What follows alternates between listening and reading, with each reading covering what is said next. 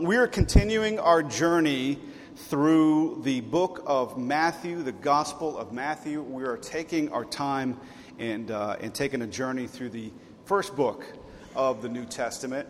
And, um, and so we're excited. Last week we kind of started uh, a conversation about the Sermon on the Mount, which is one of my favorite things to talk about. And we're going to continue that today. So we'll be in Matthew chapter 5, verses 13 through 16. If you want to turn in your Bibles there, that's where we're going to, we're going to be. And so I'll read it to you, and then we'll talk about it. This is what it says You are the salt of the earth. But if salt has become tasteless, how can it be made salty again? It's no longer good for anything except to be thrown out and trampled under foot by men. You are the light of the world. A city set on the hill cannot be hidden, nor does anyone light a lamp and put it under a basket, but on the light lampstand, and it gives light to all who are in the house. Let your light shine before men in such a way that they may see your good works and glorify your Father who is in heaven. Um, these particular verses are, are, I'm sure, familiar to you. They, they've become these iconic uh, descriptions of a, a, person who is living out uh, the Christian faith effectively. And uh, the picture of salt and light is it's synonymous with someone who's devoted and committed to the journey of being a follower of Christ. And uh, I'm excited to look at this powerful metaphor together today. Let's pray before we dive in. Jesus, we are, um, we are coming before you together today, God, uh, asking you to speak directly to where we are, um, to reinvigorate our, our souls, to bring life, fresh wind to our sails, God. And Father, we need, uh, we need that passion and purpose that only you can give. And Father, we pray as we explore this, these familiar uh, verses, God, that you would open our eyes and, and, and bring, bring us to some fresh bread, uh, Father, fresh revelation, Father, that will take us to a place you've called us to be. And Father, we just give you all the glory today. In Jesus' name, amen. If someone calls you salty, that's not a compliment nowadays. Uh, if someone says, man, she's a little salty. Um, no longer is that like a compliment. That is now in modern vernacular, that is uh, not necessarily a good thing. But uh, here is, is exactly what we're called to be in the way that Jesus describes it. And, uh, and truly, it's deep, something deep down we all want to be. And, uh, and so, just to kind of give context, at this time, we're talking about, you know, again, an ancient, an ancient civilization, civilization and, and Salt uh, had some, some distinct purposes, culturally speaking, and, and so uh, salt was used certainly to add seasoning to food. Uh, that is uh, one of the great things that salt does, and, and, and we all enjoy to some degree. And so it brings out the flavor of certain food, and, and, but it also at this time it would preserve food. And so this is, a, uh, this is a, a time before uh, refrigerators, obviously, and so there was uh, salt was used to, to kind of preserve uh, corruptible and decaying food, typically meat. And so that, that would be the, the reason salt is used. And so uh, it, is, it is used to preserve corruptible and decaying food. And then light, obviously, uh, this purpose is pretty universal, is used to eliminate darkness. So to do away with darkness, we need light. So, what Jesus is uh, describing, and he's using these, these, uh, these analogies to describe uh, our significance as followers of Jesus um, in a corrupted, decaying, dark world, bringing a solution or bringing uh, light and bringing salt, bringing something that is useful and necessary in a, in a corruptible, decaying, dark world. And so we are uh, part of his plan to bring um, light, to bring uh, preservation, to bring healing, to bring flavor to this world. And so um, this is something that's important to understand, and I think this is something we might lose sight in. Um, that the difference that we make in the world is the difference that we have from the world. The difference that we make in this world is the difference that we have from the world. And uh, there is a, a natural tendency to go along, to get along, and, and to conform and to follow the traffic patterns of this world of culture. Uh, we, we tend to, uh, we find solace in groups. And so we, we like to kind of fit into categories and, and, and groups because there's safety in numbers. And so uh, the, the, the world that we're presented with is pretty you know, binary. You've got this option, option A, option B. Which one are you going to be? Which one are you going to choose? And so that shows up in a lot of different arenas of life. You're going to be this way, you're going to be this way. And so we find safety in numbers. But really, how do you impact uh, a world when you're exactly like it? When you fit into it completely. And in fact, Romans 12 says, don't conform to this world. And so this is describing someone who doesn't play by the rules, who is a nonconformist. This is someone who doesn't just go along with the traffic patterns of this culture. This is someone who's willing to say, no, uh, I'm going to be what God's called me to be. So, someone that is refreshingly different. And so, uh, in, in fact, that's what this whole conversation is, is, is about someone bringing a refreshing difference to this world. And so we get, um, we get this comparison between grains of salt and grains of sand uh, in this conversation. And, uh, and, and 1 Peter chapter 2 says that we're created to be peculiar. So different grains of uh, sand from, or different grains of salt from grains of sand. So grains of sand would have a, an image of commonality. It's, it's dirt. So uh, Jesus says, what, what, what good is saltiness or salt if it loses its saltiness? Then it just becomes dirt. Dirt is, uh, can be useful to some degree, but uh, it's pretty common, it's pretty everyday. Salt has way more value and way more purpose, especially in the context of what Jesus is describing. So, but there's an actual, there's a deeper uh, meaning here. The, the first man created, Adam, was created from the soil. And so he was formed, forged out of dirt. His name, Adam, Adamah, actually means soil or means dust. And so Adam's created from the dust. And so this, this represents our humanity. Dirt throughout the New Testament, throughout the entire Bible, represents humanity. Human beings, flesh. We're flesh and blood. From the dust we, we are formed, and to the, to the dust we return. And so this, this actually paints a picture of humanity. Uh, when, when, G, when God talks about Adam, or I'm sorry, Abraham and his descendants, he says they're going to outnumber the grains of sand on the seashore.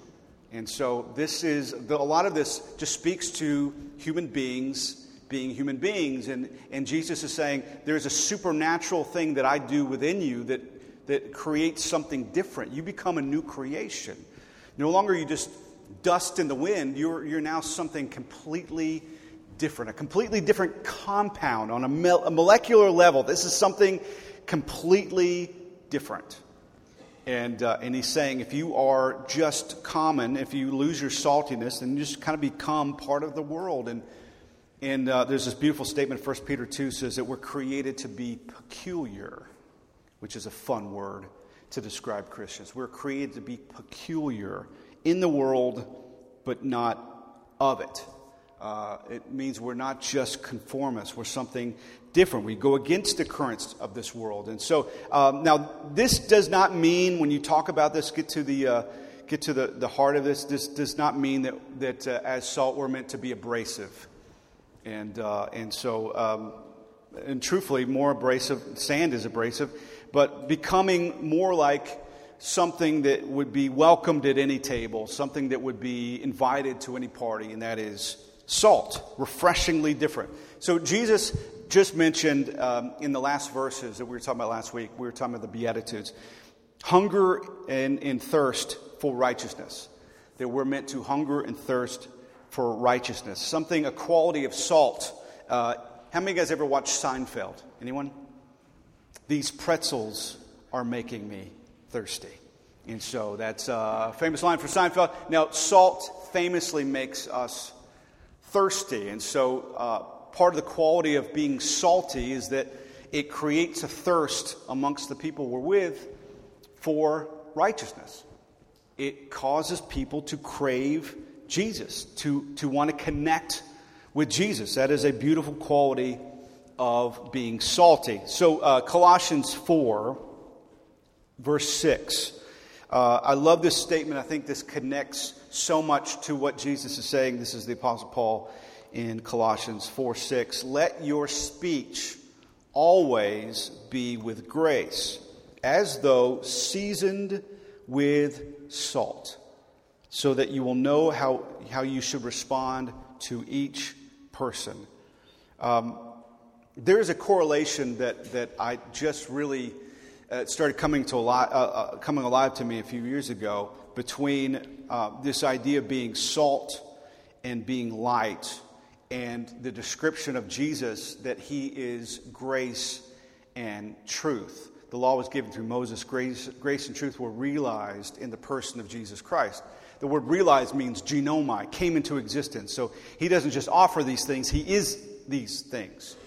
He is grace and truth. And so uh, grace uh, is correlated with salt here in Colossians that uh, we're meant to speak with grace, and that means being seasoned with salt. So, what gives us our saltiness? The grace of God, something quite supernatural that we can't manifest in our own strength. This is a gift from God that, that causes us to become something completely different. And so, grace being salt, and then truth. What illuminates truth? What speaks to truth? What shows truth? Light. Speaking of light, um, we're called, in addition to be salt, we're called to be light. We're called to be totes lit, fam. Um, that's I'm one of the cool kids. Uh, Jesus is calling us in these verses, which I think is interesting. You are the light of the world. That is a direct quote from Jesus talking about you. You are the light of the world. It's very interesting because that's, in fact, how he refers to himself. He says it in uh, John chapter 8, verse 12. He says, I am the light of the world. He who follows me will not walk in darkness, but will have the light of life. Jesus is giving you a moniker, a title, a description that he gives himself. I am the light of the world. You are the light of the world. Um, that's high praise and it's a lofty statement. But, but truth is, it, it, it just means that He's in us, we're in Him, we are what He is. He is righteousness, therefore, we are righteousness. He says, I, it, the Bible says, as He is, so are you. We're only the light of the world because He is in us. We're not, in the, we're not the light of the world because we're charismatic. We're not the light of the world because we've got great answers or great statements or great talents. We're not the light of the world because we're incredibly successful Christians. Uh, we have a high, a high degree of moralism in, in, in religious activity. We see ourselves in the mirror as being quite um, ad, advanced in the Christian faith. And my ministry, my, my dedication, my stuff, my, my, my my focus, my dream. In fact, we still use the phrase salt of the earth to describe very human, everyday, common people. And that's more like what Jesus is saying here. Ephesians 5, verses 8 through 9. You were formerly darkness. And that's a direct statement. You were formerly darkness, but now you are light in the world. We walk as children of the light, and, and then it goes on to say, For the fruit of the light consists in all goodness, in righteousness, and truth. We were formerly darkness, but now we are light. Now, this statement is to live like that, to walk like that, to act like that, to think like that, to consider yourself as being light and not being darkness, because that's exactly what we are. In the same way Jesus talks about how pointless salt is once it loses its saltiness, he also talks about light losing its lightiness. He says that it would be pointless to, to have a light and then put a basket over it. What good is that? So, the point of light is to be visible, hopefully elevated, uh, something that is seen, that is shared. In other words, it's not isolated, it's not contained, it's not something that is relegated to itself, it's something that is out there, it's something that is elevated, it's something that is shared. He, he goes on to describe three places where this light is shared, and he does this on purpose. He says, You are the light of the world. He says, A city on a hill cannot be hidden. And he also says, A lamp on a lampstand gives light to all that are in the house.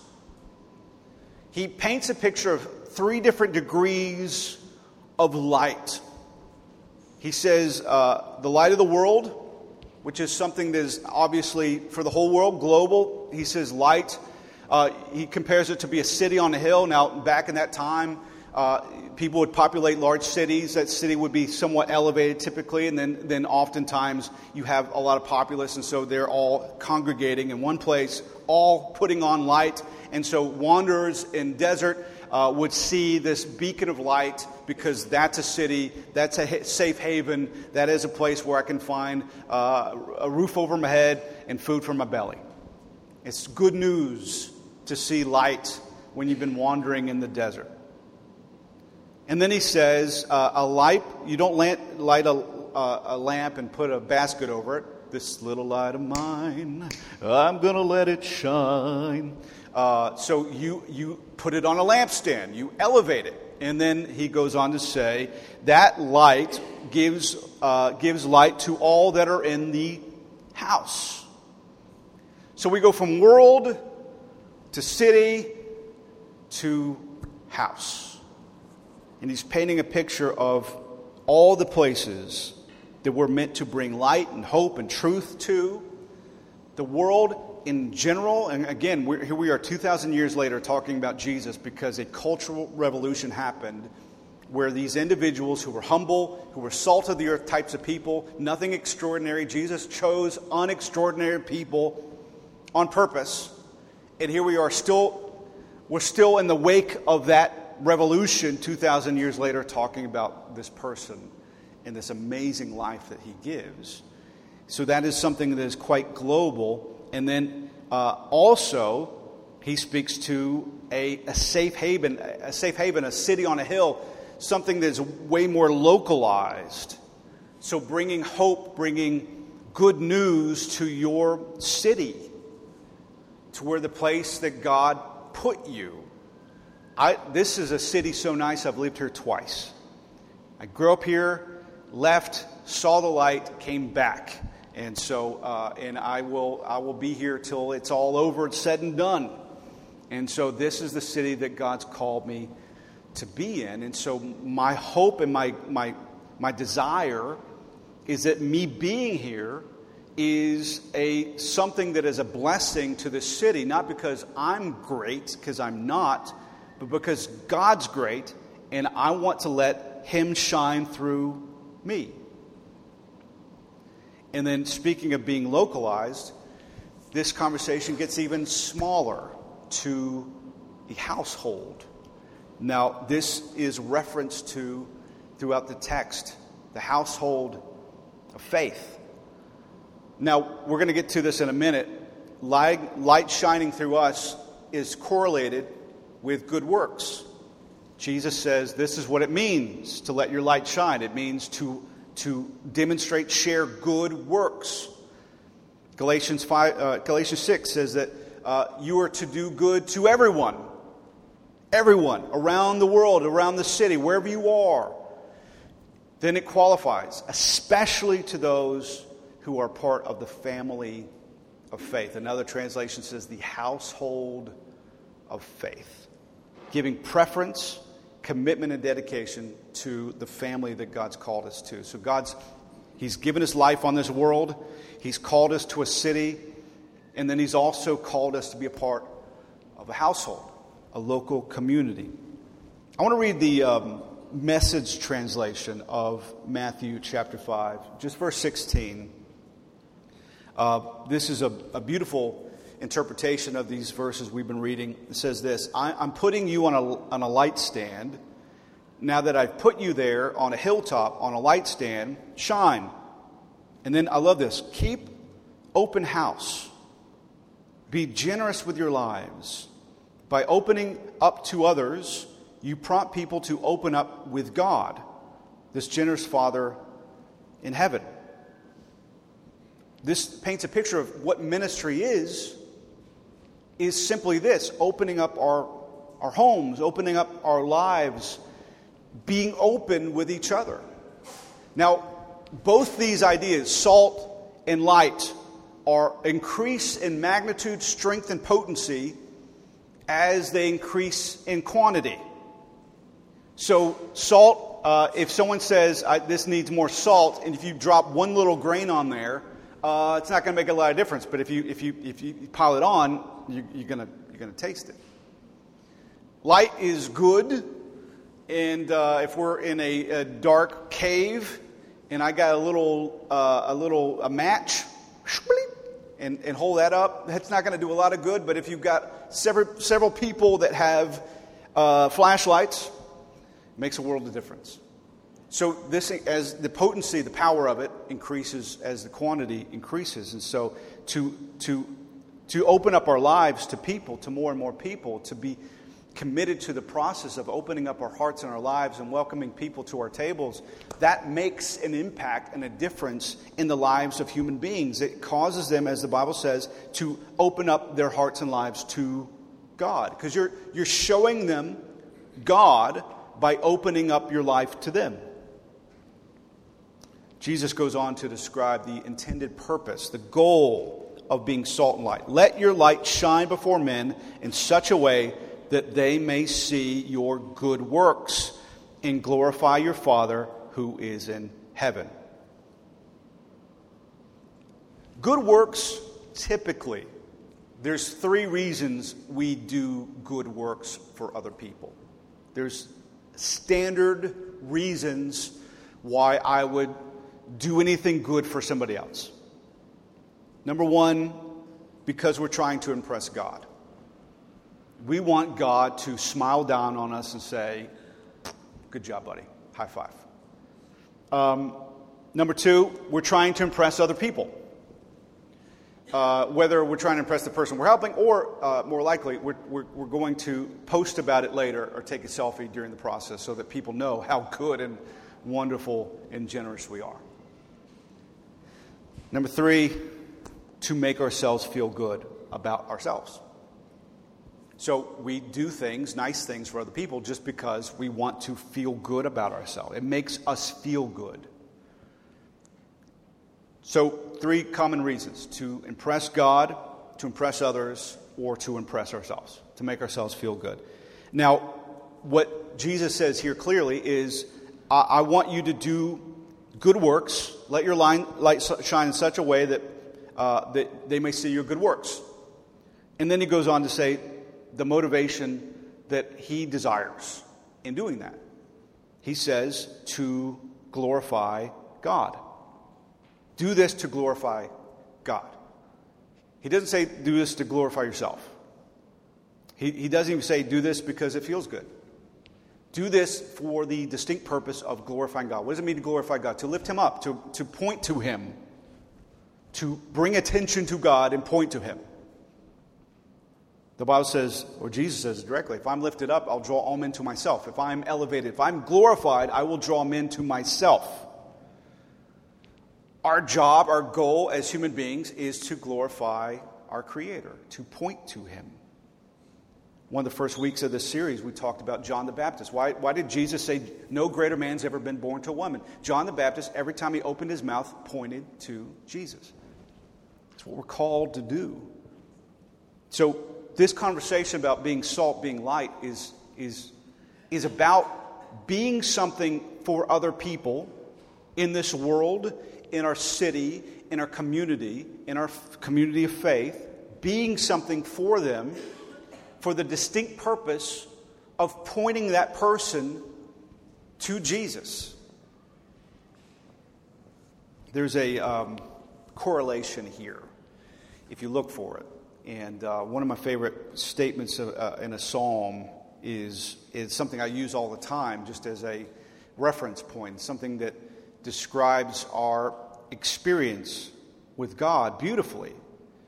And, and that is this direct in, in Psalm 34 Taste and see that the Lord is good.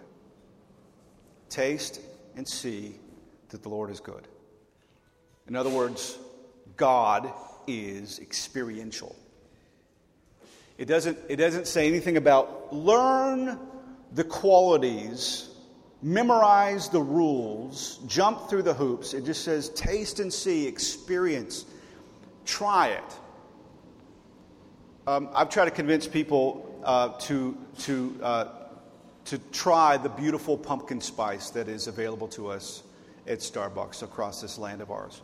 It is, uh, it is something that, that is a gift from God. I'll just say that. It is, it is a, a beautiful gift that we have. It's one of my favorite. I love fall, it's my favorite season. I love when the leaves change. I love the temperature drop. I love wearing hoodies. I love all the things that come with fall. Nothing is greater than the pumpkin spice that is given to us um, around this time. And, and people will, will look at my iced coffee with pumpkin spice uh, gravy in the bottom of it, just thick, gross orange, brightly orange n- nastiness. And they'll, they'll look at that and they'll say, ah, I don't know about that. I'm like, you got to taste it. You can't just see it, you got to taste it too. And so, and then once you taste and, and see that it's good, you're converted. That's it. Game over. Um, God is a lot like pumpkin spice. um, he's experiential. I've, I've sat down and, and had cerebral arguments with non believers. I've done it. I've done it many times, actually. I've debated with people about the exist, existence of God, the reality of God. Uh, I've, de- I've debated theology. People that believe in God believe, believe uh, a different thing about God. Uh, I've debated um, across denominational lines where it's like, this is the emphasis, this is the priority, not that. And, and we've had those conversations. But the truth is, all that stuff at the end of the day doesn't really matter. What matters is have you experienced God? Do you know Him? And that no is a different kind of no than no. It's no. My wife and I have been married for a long time. Right, Sonia? Man, jeez. Louise. Uh, we are at 22 years and counting. So we'll be 23 next March. And, uh, and so there is this beautiful aspect of marrying your best friend and, and, and having a wonderful relationship like that for that long is that no matter what the world says or how you feel or what's going on, um, maybe someone's upset with me, which never happens. Uh, maybe, maybe something is going off the rails and not going according to plan. There's always this human being that I know loves me. Like I know it. And, and you could ask me, how do you know that? I can't really tell you that. I can't really explain it. I can't write it down. I can't, I can't sit there and rationalize it because, truthfully, if I start to rationalize it, I'll start talking myself out of it. Because I'm like, does she? Why would she? I know me. How the heck? Thank you, God, for, for whatever she's intoxicated on right now that's causing her to love me. Some beautiful spiritual intoxication. That's how you describe your love for me spiritual intoxication. Um, that's going to be my first album title. Um, how do you, why do you, I don't, I don't know. I can't describe it. I just know. And I know in a deeper place of knowing than I rationalize things. God loves me. Jesus loves me. This I know. How do I know? I know the song goes on because the Bible tells me so, but there's actually something more to it than that. I know just because I know. And, and people have tried to talk me out of the existence of God. It's like, Chris, come on. I'm like, dude, it's too late. It's like saying Sonia doesn't exist. She's a figment of my imagination, some sort of fight club weird thing. I, I know because I know I've met him, and I just know. To taste and see that the Lord is good is to experience who He is, to, to experience it, not just intellectualize it, to experience it. And, and the beauty of this conversation that Jesus is having with us is that he's calling us to help people experience salt, light, taste, see. He's calling us to help other people experience God's goodness, to taste and see that He is good through the vehicle of His people us. We are, uh, and I've said this many times, may we all be the, the, the folks ha- handing out samples at Sam's Club or Costco. Uh, we are people who are out there wearing our little hazmat suits that they wear, the gloves and the hairnets. The hairnet would be unnecessary for me, but and here, here, would you like to try this delicate little baby quiche? And you taste it, you're like, this is delectable. I want a 95 pound bag of these, please.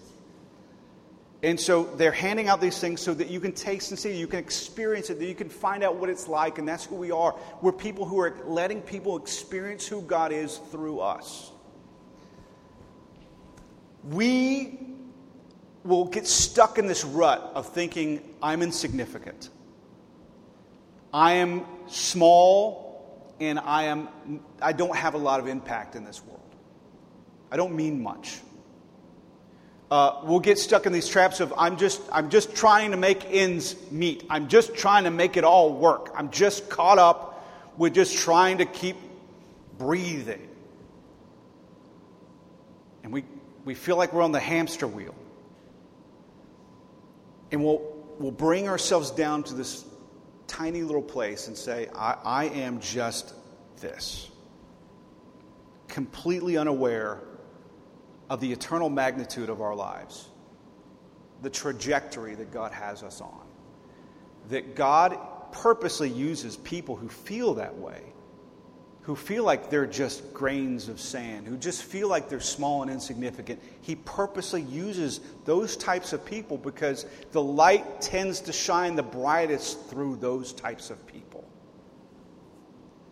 People who are not caught up with their own amazingness to where they allow God to be amazing for them.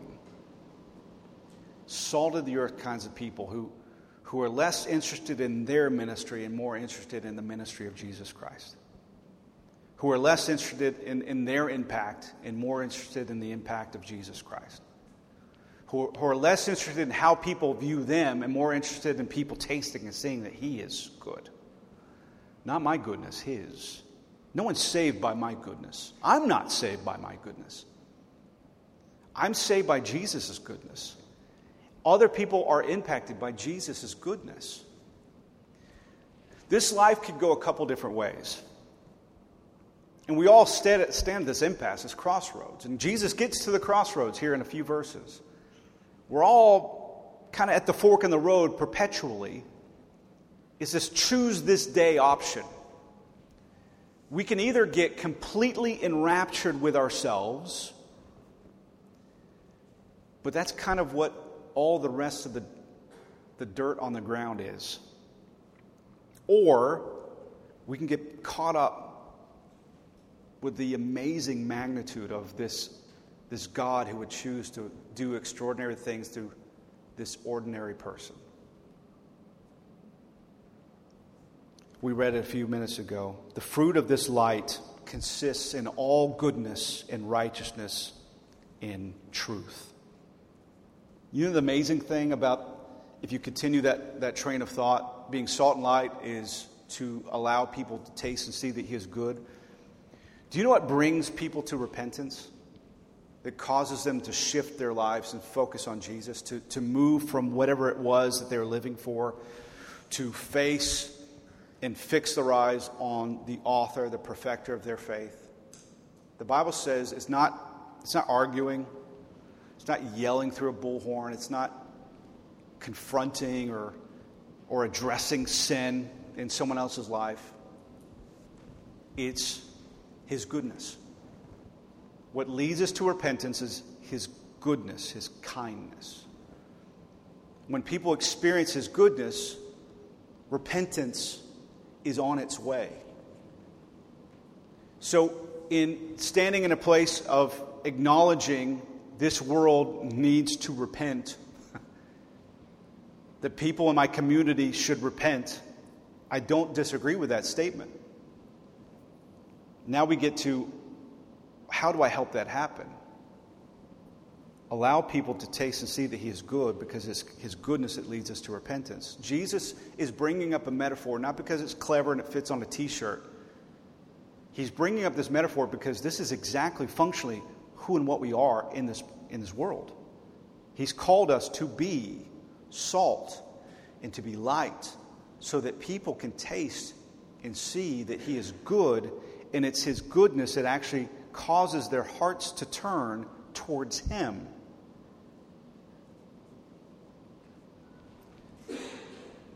I want to share two last scriptures as we close. These are, again, the message translation of what we just read Matthew 5 13 and 14. It just gives a little bit more. Um, it gives a little bit more description to who and what we're meant to be. Matthew 5 13. You are here to be salt seasoning that brings out the God flavors of this earth.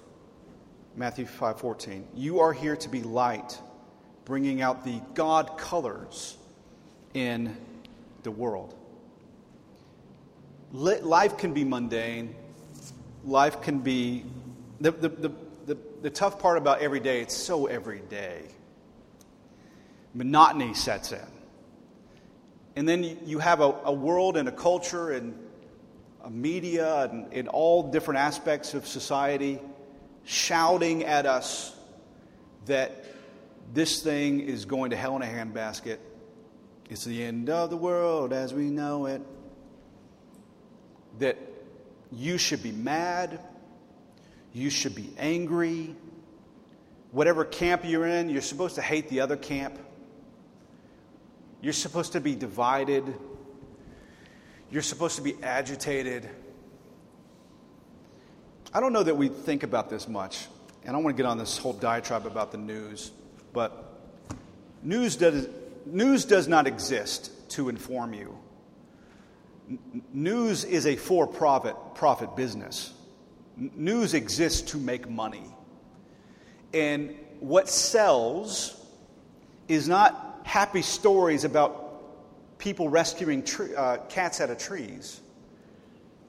What sells, the two most sellable human emotions, the two most monetizable human emotions anger and fear.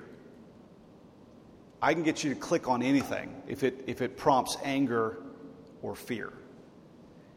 These are base level, flesh, human emotions that can cause us to lose our minds, to lose our way.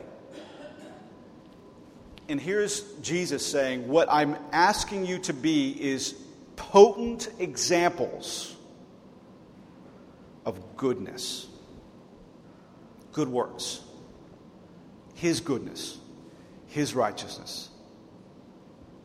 It's something that is so countercultural it, they don't even fit in the same conversation. We're called to be salmon swimming against the current. We're meant to be refreshingly, distinctly different. The difference we make in this world is the difference that we have from this world. Now, is Jesus saying, I need you to bury your head in the sand and pretend everything's great? No, not at all. But he is saying, I'm asking you, calling you, equipping you, designing you to bring out the beauty that I've created, to bring out the goodness that I have intended, the, the, the truth of who Jesus is. the God flavors, the God colors. For people to maybe have their eyes opened to how unfairly good God is, despite how unreparably damaged and broken humanity is. When people do something nice, there'll be this often this phrase You've restored my hope in humanity. You hold a door open for someone. You've restored my hope in humanity. That bar was pretty low. So, uh, this happened when you go to Starbucks as much as I do, uh, which I do have a problem. I need you to pray for me. Now it's pumpkin spice season. God have mercy on my soul. Um, I go through a drive through a lot, and the, when you frequent that much, there, there are nice people out there, and they will buy your coffee. You get to the window, and the, the, the, the barista will say, The person in front of you bought yours. And right there, you're like, You've restored my hope in humanity. That's not our job. Jesus is the only hope for humanity. So, doing nice things is nice, but ultimately, what we're called to be is salt and light so people start to connect the dots and realize Jesus loves me. He cares for me, He's invested in me, and He wants to, he wants to do something absolutely beautiful in and through my life. And what we're meant to be is examples, salt, light, samples of who and what Jesus is to this world.